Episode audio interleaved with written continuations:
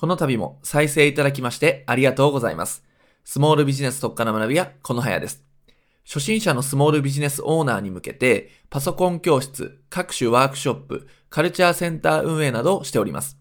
今回のテーマは、インターネットマーケティングで重要な2つのスキルというお話をしていきます。この2つのスキルっていうのが、ウェブからお客さんを獲得するとか、ネットで集客する、オンラインで商売をやっていくときに、かなり重要になってくるスキルですので、ぜひ覚えておいてください。二つのスキルってことなんですけども、その前にね、えっと、以前、知人と会ったエピソードっていうのをね、お話しさせてください。えー、知人にですね、どうやったら女性とうまく話せるのっていうのを、まあ、雑談の中で聞かれたんですね。その知人っていうのはどうやら、まあ、女性関係がね、こう苦手で、コミュニケーションが苦手で、なかなかこう、えー、恋人とか好きになった人とこううまくいかないっていうことがあったんですね。なんで、まあ、こういう質問をしてきたわけですよ。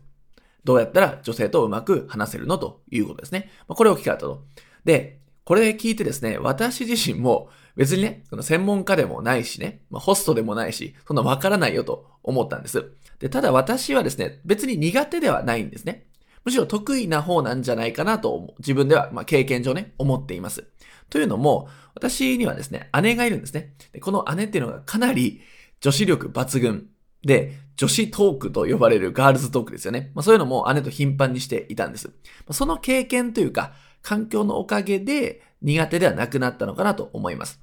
で、まあ、そんな私がですね、何かその知人にね、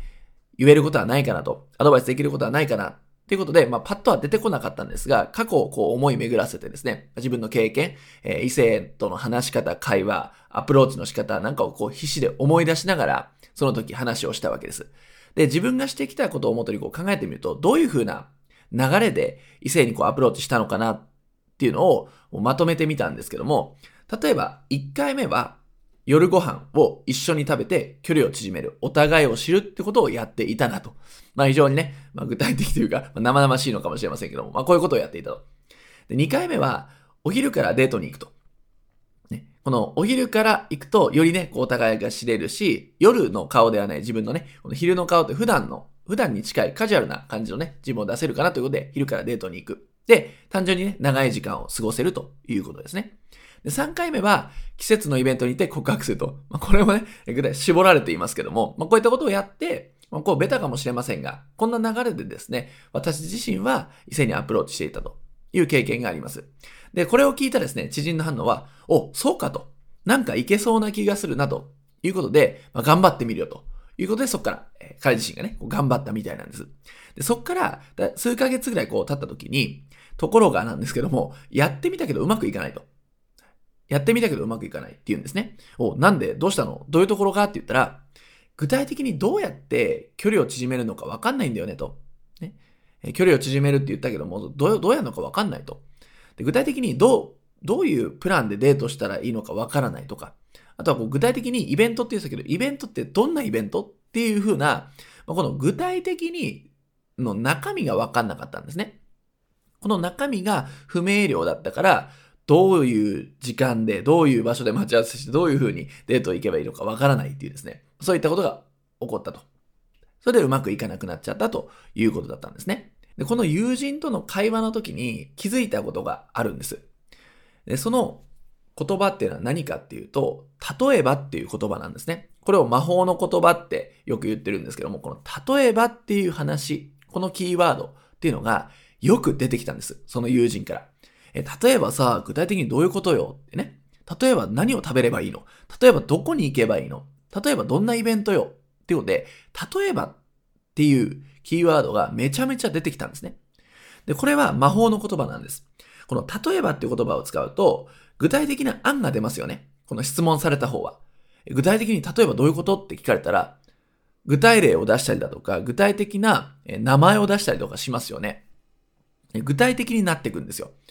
例えば、何をイベント行ったらいいのって、具体的には例えばって言われたら、花見行ったらいいんじゃないかとか、花火大会はロックフェス、イベントはどうとかね、どこに食べに行けばいいんだ？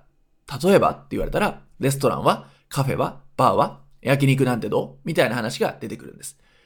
要するに、例えばと言われたら、それを聞かれた相手っていうのは具体的な話をせざるを得ないということなんですね。で、この例えばっていう話って、ウェブマーケティングとか、ネット集客とか、オンラインの集客とか、ここで全く同じことが言えるということなんです。この例えばの話ですね。まあ、ここでちょっとね、疑問な方もいると思うんですけども、どういうことかというと、抽象と具体を使い分けてくださいということなんです。先ほど、女性とのね、こう、関係の、関係性を作っていくとか、距離の縮め方ってことで、1回目は夜ご飯を一緒に食べて距離を縮めるとか、2回目はお昼からデートに行く、3回目は季節のイベントにて告白するって話をしましたよね。あれって具体的なように見えてですね、実は1回目、2回目、3回目っていうこの大きな流れなので、抽象の話なんですね。なるほど、こういう抽象的な全体像の中でやっていけばいいんだなっていう。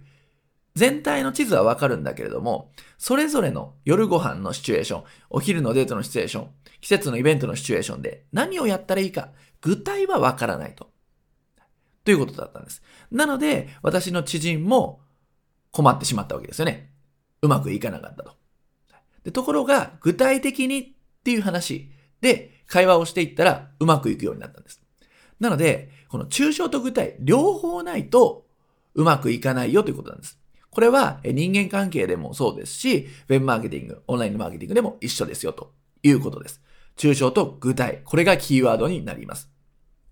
で、この抽象と具体っていうのはキーワードなんですけども、これをもうちょっとね、こうウェブマーケティング、ネット集客よりに話を言っていくとですね、ウェブマーケティングでやりがちなことっていうのがあります。それは何かっていうと、ブログをどう書いたらいいんだろうとか、ありますよね。ネット集客、オンラインのマーケティング学び始めると、ブログどう書いたらいいんですか？でメルマガを継続的に書くにはどうしようとか、コピーライティングってどういうふうに書けばいいの？どういうテクニックがあるんだろうっていうふうに、割と具体しか見えてない方っていうのが多いんです。これはよく私たちの生徒さんからも質問を受けます。こういう具体的な質問、確かに有意義なね、こういった質問だと思うんですけども、実は、これ先ほどのね、女性との人間関係とは逆の現象で、具体すぎるんですよ。具体的なものを求めすぎて全体がわからないっていう罠にはまってしまってるんです。だから、具体だけでも良くないし、抽象だけでも良くないということ。両方のバランスが大事ということなんですね。具体的な内容の前に全体を知ることっていうのがポイントになってきます。例えば、Web のマーケティングで言うとですね、ブログはどう書くかはお伝えできるけど、何のために書くんですかってことを考えてくださいと。で、メルマガを書く目的って全体のどこでどういう役割なんですかということ。案外、こういった質問に答えられない方っていうのが、スモールビジネスオーナーの中でも多いです。何のためにやるんですかいや、なんか流行ってるからとかね、やった方がいいって聞くからっていう理由で、具体的な方法を知りたくなってしまってると。これは非常に危険なサインなんですね。この、えー、具体抽象ってさっきから話してますけども、これはですね、書くから書くへという風な言い方もできるんです。これ音声とね、音で聞くと書くから書くへと同じこと言ってるだろうと思うんですが、書く、最初の書くっていうのは描くの書くなんですね。だから、描いてから書くと。描くから書くっていう考え方が非常に重要です。描いてから書くっていうのは、つまり、抽象から具体に行くということ。この描く、書く。これを行ったり来たりする。これがポイントなんですね。で、ウェブマーケティングにおいてこの描くスキル、描くの方の書くスキルってのはどういうことかというと、お客さんが例えばブログを見てとか、ホームページに訪れて、メルマガに登録をして、メルマガを読んで、ね、価値提供していって、だんだんだんだん接触頻度を保っていって、ランディングページで商品に申し込む、決済をするという一連の動線を構築する必要があるんです。この全体像が分かってるか。1回目のデートで、2回目のデートで、3回目のデートでって先ほどお伝えしましたが、あれが抽象的、この描くスキルなんですね。これをまず持っているかってこと、最低限。これ重要です。で、この動線、この描いていく、このスキルがなければ、個々のテクニックは死んでいってしまいます。穴の開いたバケツ状態ということですね。いくら人を集めてアクセスが来ようとも、ポタポタ、ね、穴の開いたバケツって水が漏れちゃうのと同じで、人は逃げていっちゃうよと。仕組みがないと、この動線がないで部分をやってしまうと、この穴の開いたバケツ状態と。いくらブログとか SNS にドッと人が押し寄せても集客につながらない。なので、個別具体的な話よりも、その前の全体が大切ということなんですね。描いてから書くということ、何度も今回お伝えしていきますが。集客動線を描いて、その後に中身を書くっていうのが、ネット集客とかね、ウェブマーケティングには重要です。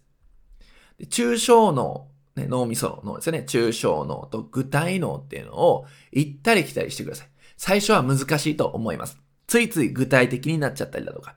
あとはついつい抽象的になっちゃってやり方がわからないとか。ってことを陥っちゃうので、両方大切ですよということになっています。今回伝えたかったのは、その抽象と具体、この描くと書くスキル。これが2つのスキルということになります。ではまとめていきますね。えー、繰り返しますが、抽象と具体のバランス。これをぜひご自身でもう一度考えてみてください。抽象的すぎないかな具体的になっちゃっていないかなで、これなっちゃ、具体的になっちゃってもいいんですけども、このバランスがポイントですよということ。そして描いて描きましょうということですね。全体からこう部分に行く。あるいは行ったり来たりするっていう癖をつけてください。ということ。で、女性にはまだしも、お客さんにはモテた方が、商売は繁盛していくこと、間違いありませんので、お客さんにモテるように、全体と、部分、抽象、具体、これを意識していってください。ということで、この度も再生いただきましてありがとうございました。スモールビジネス特化の学びはこの早でした。